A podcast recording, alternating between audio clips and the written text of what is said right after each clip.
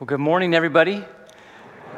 Good to see all of you. Hopefully, you're doing well. What a good morning it is. Um, my name is Nick Schreiber. Um, I'm the care pastor here at New City, and it's always a privilege to get to open up God's Word uh, for us. Um, and if you're visiting with us today, we're so glad that you're here. If you're watching online, we're glad you're joining us from wherever you are.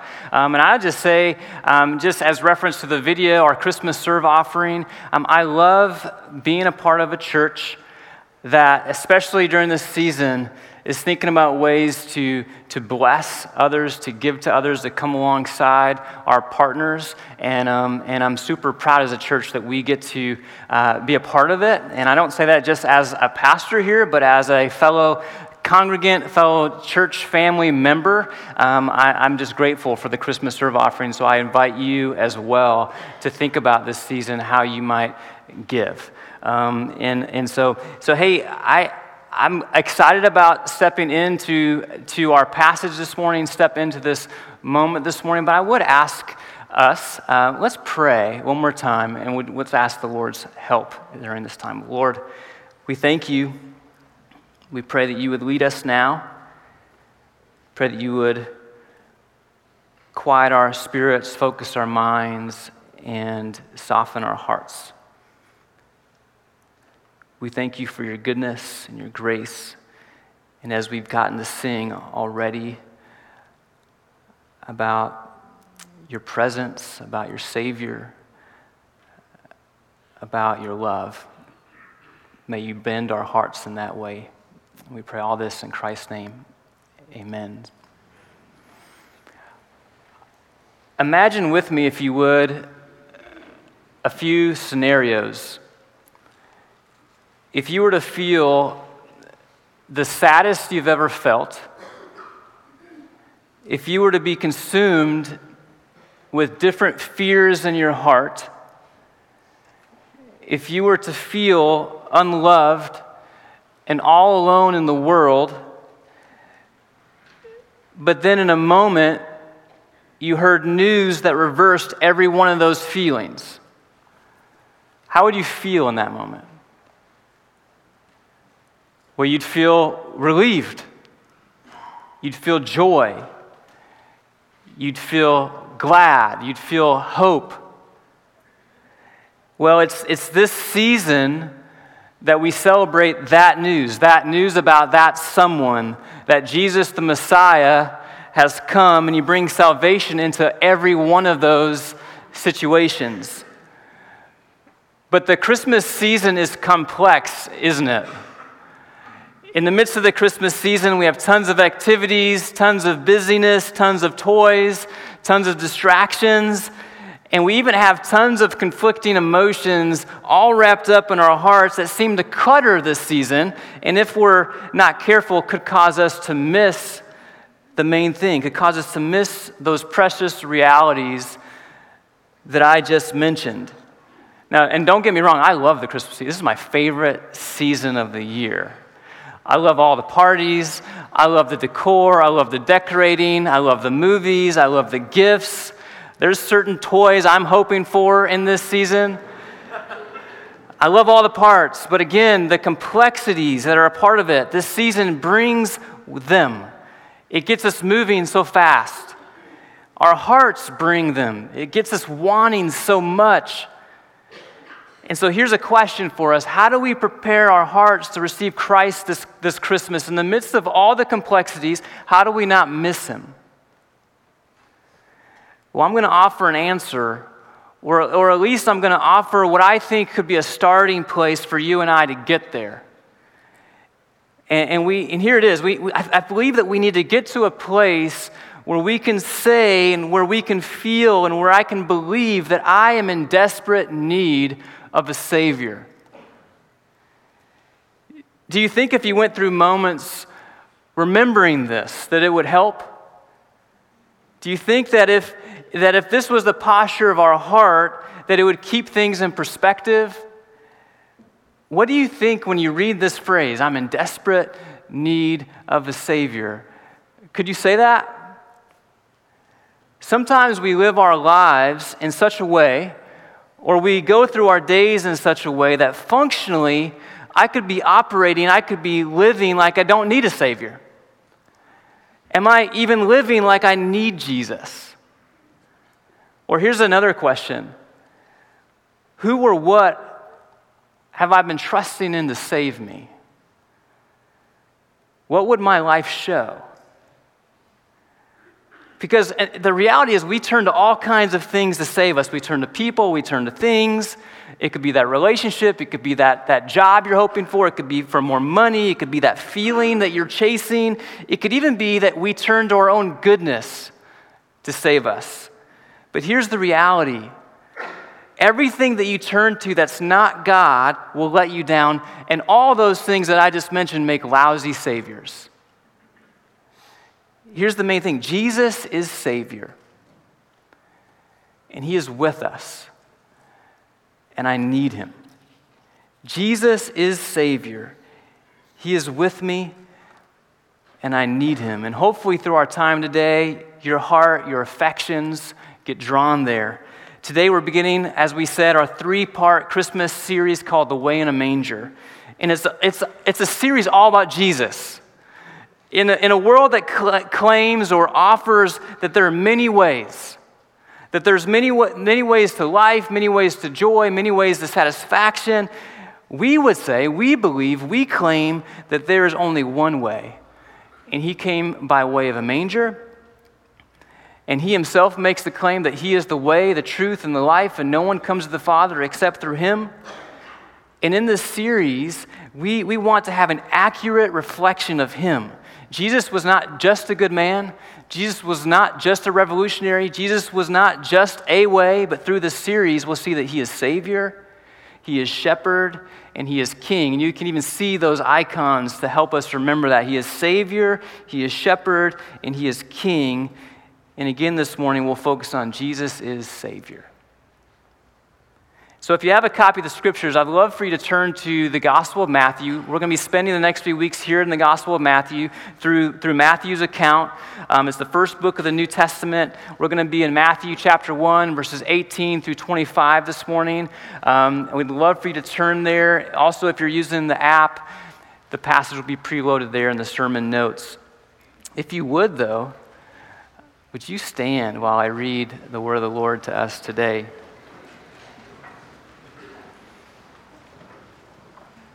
Matthew chapter 1, verses 18 through 25. Here's the word of the Lord to us. This is how Jesus the Messiah was born. His mother Mary was engaged to be married to Joseph, but before the marriage took place, while she was still a virgin, she became pregnant through the power of the Holy Spirit. Joseph, to whom she was engaged, was a righteous man and did not want to disgrace her publicly, so he decided to break the engagement quietly. As he considered this, an angel of the Lord appeared to him in a dream. Joseph, son of David, the angel said, Do not be afraid to take Mary as your wife, for the child within her was conceived by the Holy Spirit. And she will have a son, and you are to name him Jesus, for he will save his people from their sins. All of this occurred to fulfill, to fulfill the Lord's message through his prophet. Look, the virgin will receive a child, or will conceive a child. She will give birth to a son, and they will call him Emmanuel which means God is with us. When Joseph woke up, he did as the angel of the Lord commanded and took Mary as his wife. But he did not have sexual relations with her until her son was born, and Joseph named him Jesus. This is the word of the Lord to us today. You may be seated.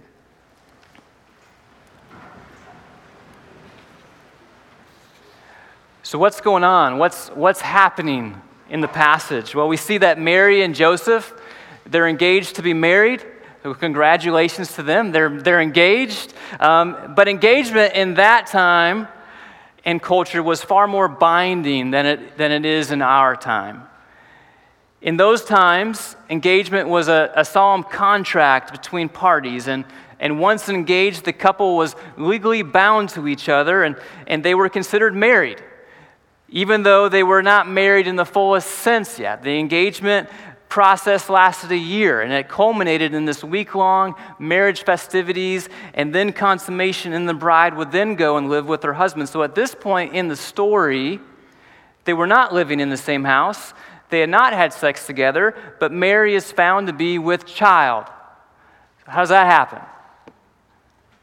And Joseph wants to call it quits. And it makes sense. I mean, what would you think if you were this, this, this, this, this engaged spouse or husband? How else could this happen? I mean, it's not like virgin births were common.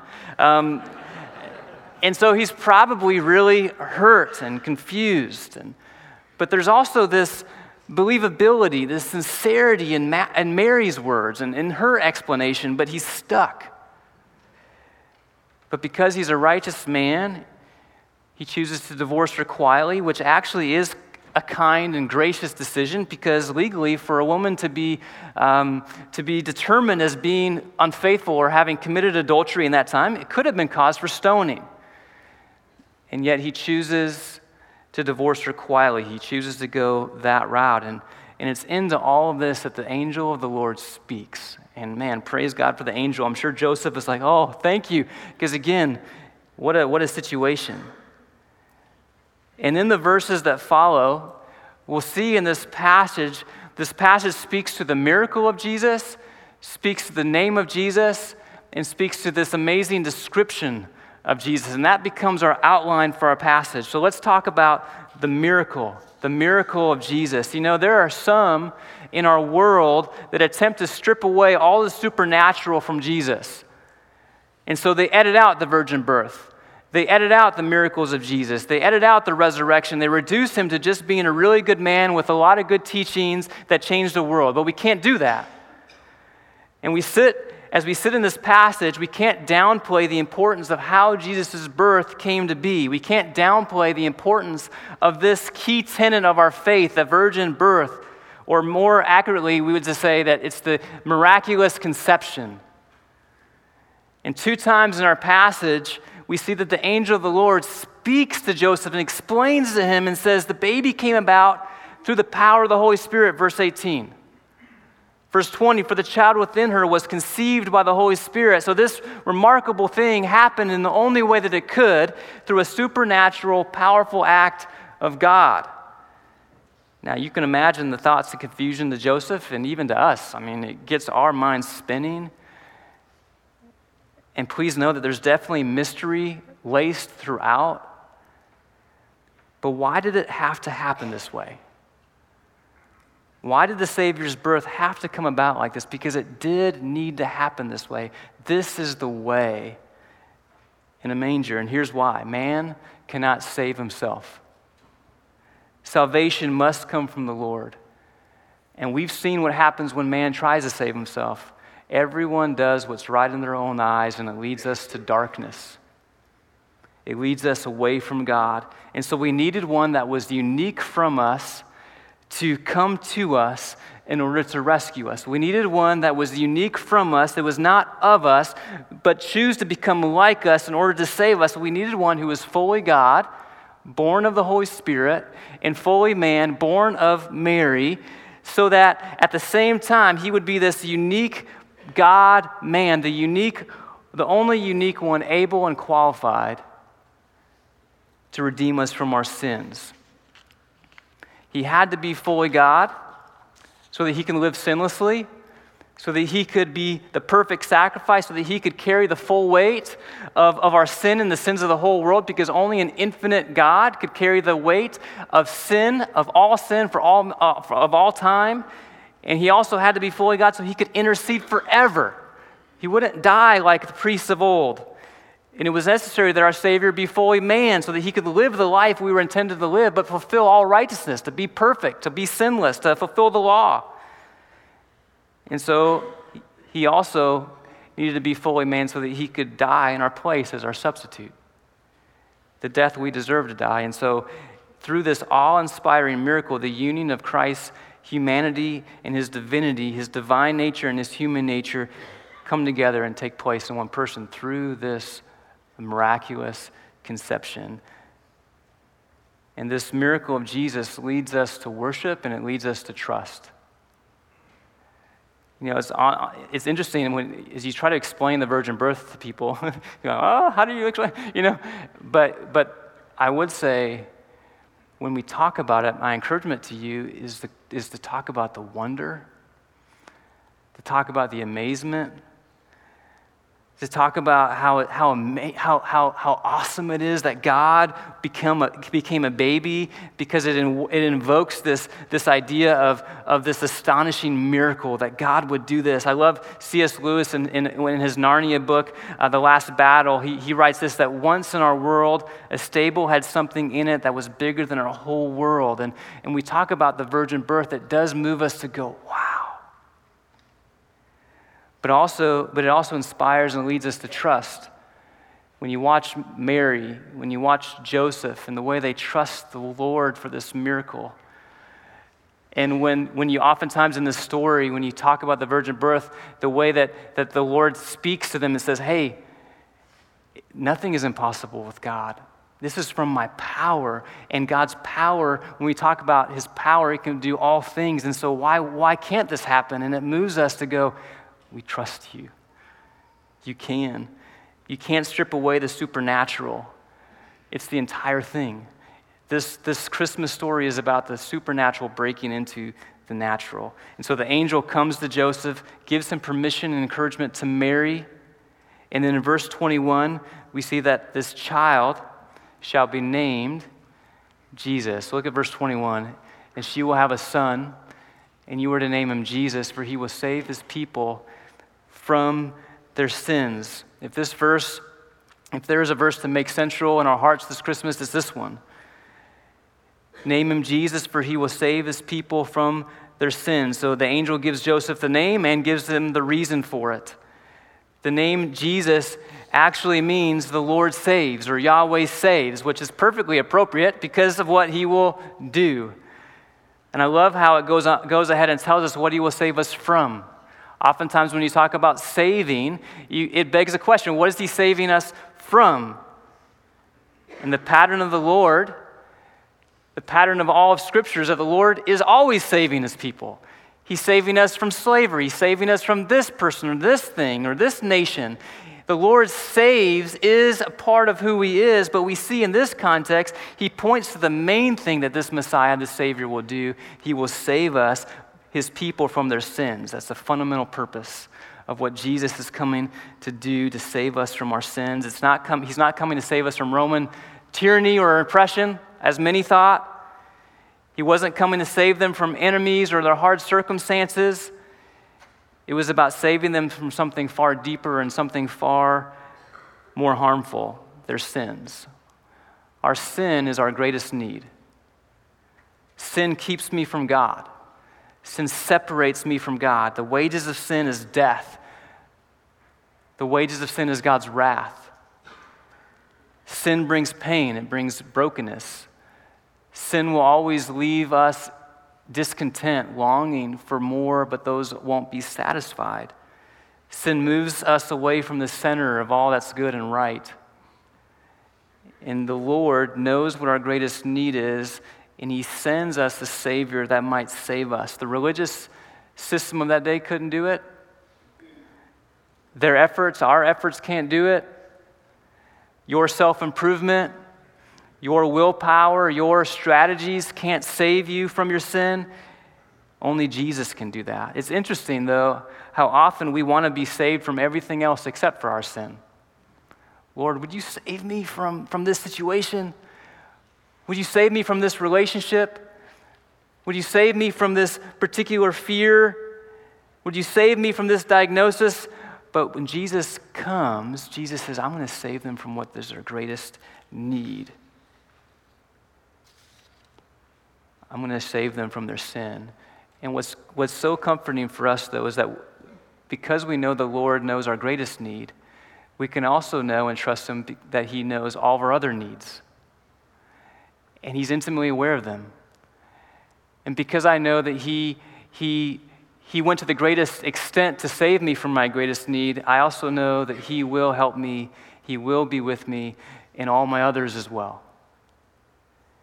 And as the Lord comes as Savior, that which was promised long before comes true.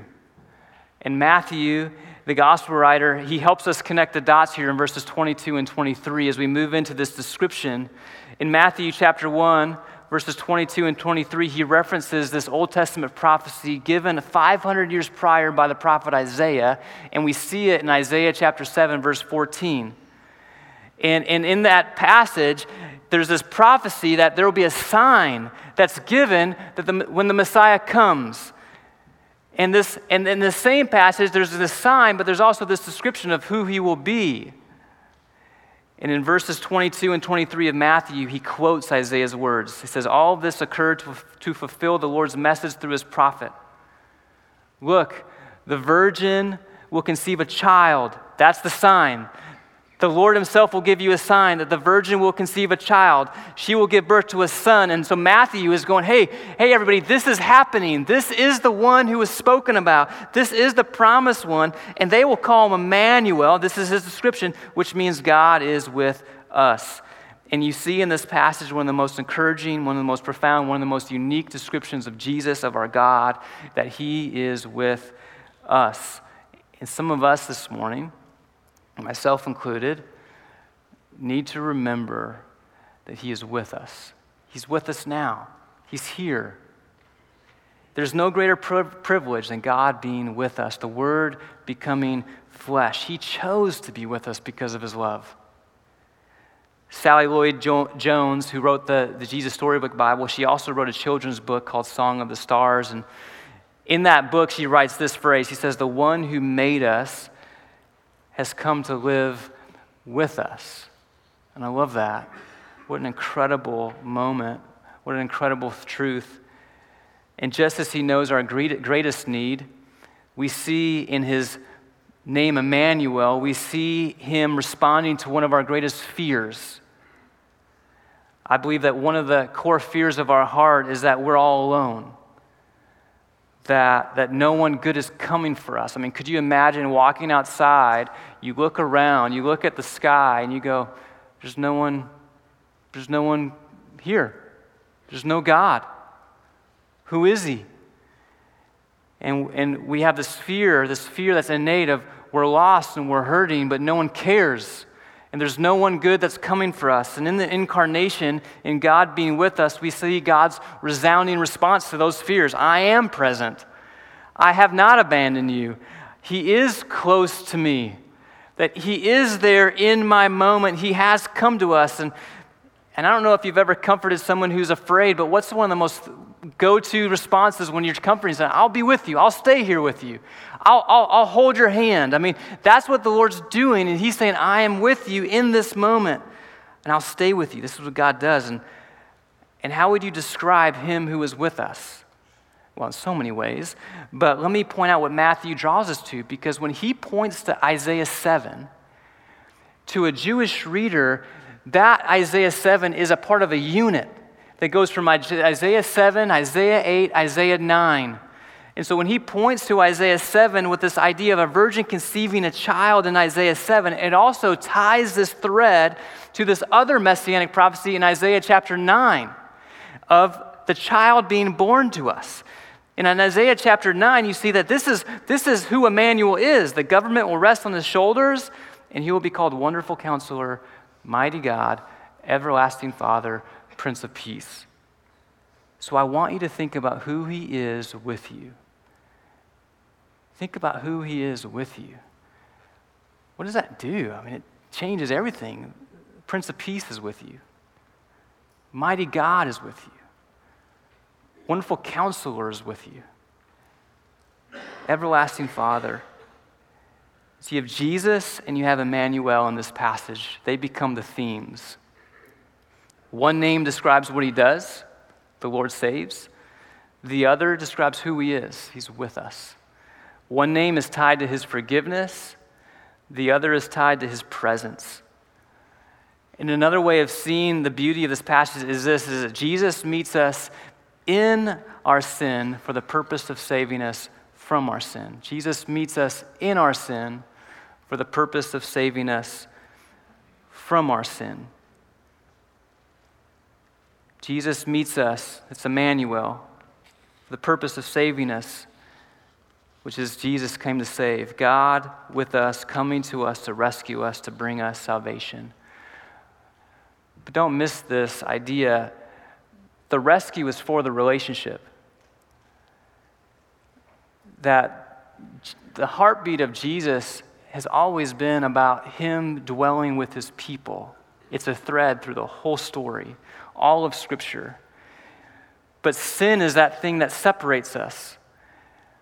And he does all that he can and, and all that he needs to, to to, to bring us out of that sin but so that we might be a part of his presence. And the, God's presence with his people is the core and the pattern of the whole story. It's God's presence is that which marks the Christian life. God's presence is that which makes Christianity unique from all other religions, and it makes Yahweh unique from all other gods. That Yahweh is with his people, and you see it all through. The garden, he's with his people, Adam and Eve. You see it in Revelation where he's going to dwell with his people. In Matthew chapter 1, the name of Jesus is God with us. And in Matthew chapter 28, guess what he ends the book with, Matthew? He says, Hey, go into the world, but lo, I am with you always to the very end of the age.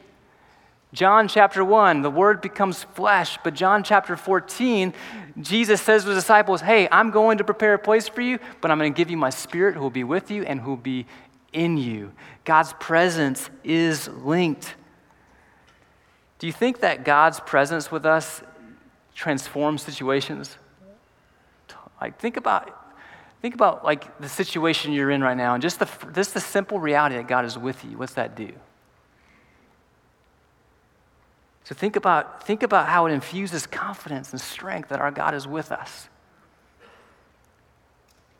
God's presence transforms everything.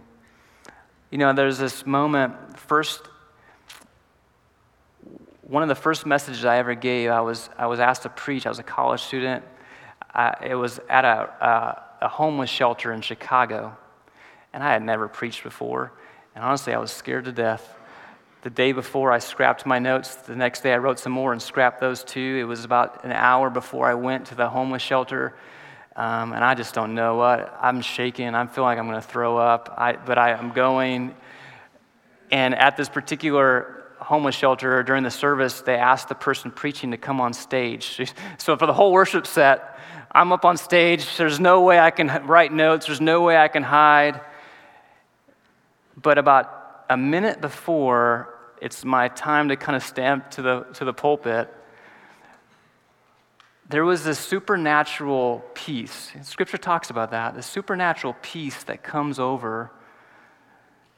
And I had clarity it wasn't the greatest message ever, but, but, it, but it wasn't about the message. There was this moment where, in that moment, I felt God's presence. And when you feel God's presence, it, it, it changes everything and it makes you know what the main thing is about. It's about Him. And even to this day, I remember that moment. And I go, God's present. And may you know that today. But think about God's forgiveness. If Jesus had not come, we'd be left in our sin, we'd be condemned, we'd, we'd have no hope. I'm not sure where your mind goes when you start to think about God's forgiveness and the beauty of His salvation. Um, but the image that came to my mind this week as I thought about His forgiveness, there's this, this obscure story in Zechariah chapter 3. It's an Old Testament book, Zechariah chapter 3. Make a note of it. It's an, it's, a, it's an amazing story. But in this story, God, God gives Zechariah vision. And, and, and there's, this, there's this high priest named Joshua, and he's standing kind of, kind of there. And Satan, the accuser, is standing, and scripture says in, in Zechariah 3 that he's accusing Joshua. But then the Lord shows up, and the Lord says, I reject your accusations. The Lord says this to Satan He says, I, the one who have chosen Joshua, rebuke you. And then he calls the angels, and, they, and he looks at Zechariah or the, at Joshua in the vision. He says, "Take off his filthy rags, because he was dressed in filthy rags, and, I, and put on new, put on new clean clothes." And so he dresses Joshua in this moment. And I love this image of God's grace, this beautiful image of the way God, God, God steps into all the accusations. I don't know about you, but in my sin, I can remember, I can feel, I can know all the guilt, all the shame, all the stuff that comes with my sin. But I found myself thinking this week, what if God didn't show up in that story? Like, I know it was a vision given, but, but what if God doesn't show up? Then we're left there, and the accusations of the evil one, which are totally justified because we are sinful, we are guilty, we do, we do deserve wrath. If he doesn't show up, we're left there. And I just hope that this Christmas season, you and I will remember he doesn't leave us there. That's what the story is that he comes and says, I'm gonna, I'm gonna, I know your sin, and I'm still gonna come and I'm gonna rescue you. And some of us in this room today need to know that your sin is forgiven. Your sin can be forgiven. Jesus is our Savior. Jesus is with us, and I need Him. But listen, sometimes we can hear that message and just think, oh, really, really specifically in our world, but I want you to think about that other person. They, they also need to hear about God's presence. They also need to hear about God's forgiveness. That we need to help others find and follow Jesus. And so in this, this season, man, may we feel God's presence, God's forgiveness, but may we think about others as well because Jesus is not a way, Jesus is the way. And he's called us to be his advocates, to be his missionaries, to be his representatives, to be his ambassadors wherever we go. And may we watch for that because other people are feeling those same things that we talked about and they don't know where to go. But again, Jesus is Savior. He saves, that's what he does. And so may we, this Christmas season, remember this because we need him. And may that, I think, keep everything else in perspective. Hey, would you do me this honor? Would you pray with me as I close? Lord Jesus, we can say you're our Lord, we can say you're our Savior.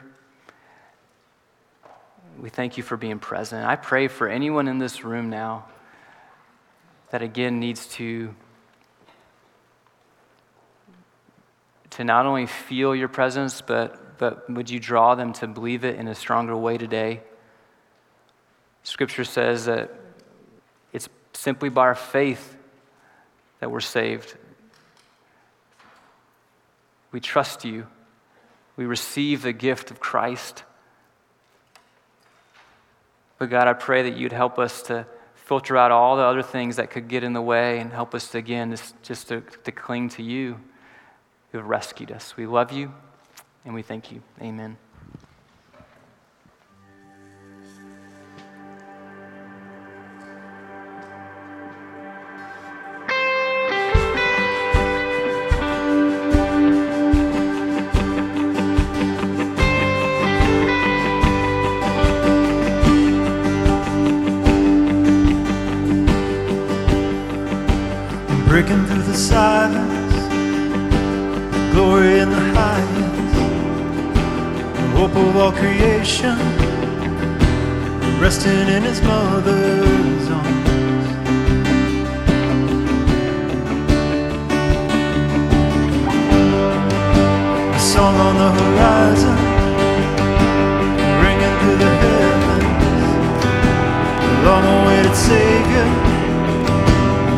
To set the captives free.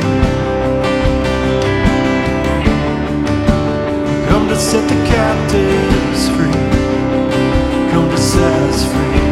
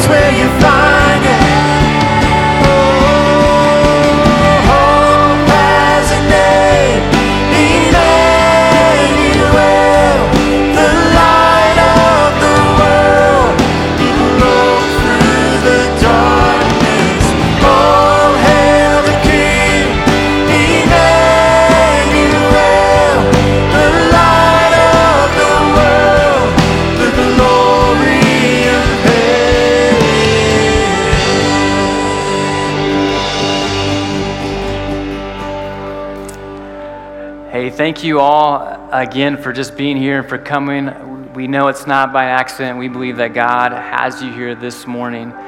And hey, I did just want to take a moment here at the end, just to, as the care pastor, just, just mention a couple things. Uh, you know, we know that this season, Christmas, man, it has all the, the different parts of it, as we talked about. But we also know for some, it can be a heavy season. And I just want you to know that as a church and as a care a pastor, care ministry leader, I just, I just want you to know that, that it's our heartbeat that we, we love to walk with you. The phrases that have been coming to my mind is that we want to pray, we want to help. And we want you to know that. And we have care teams, we have people in our church, volunteers, that also have that same heartbeat as well. And so please do not hesitate to, to reach out to us, to let us know. Um, and, and you can do that in so many ways. And actually, there's an email going out this afternoon that will just talk more about care and about how to reach out to us. Or if you're interested in care teams, being a part of that team, we'd love that too.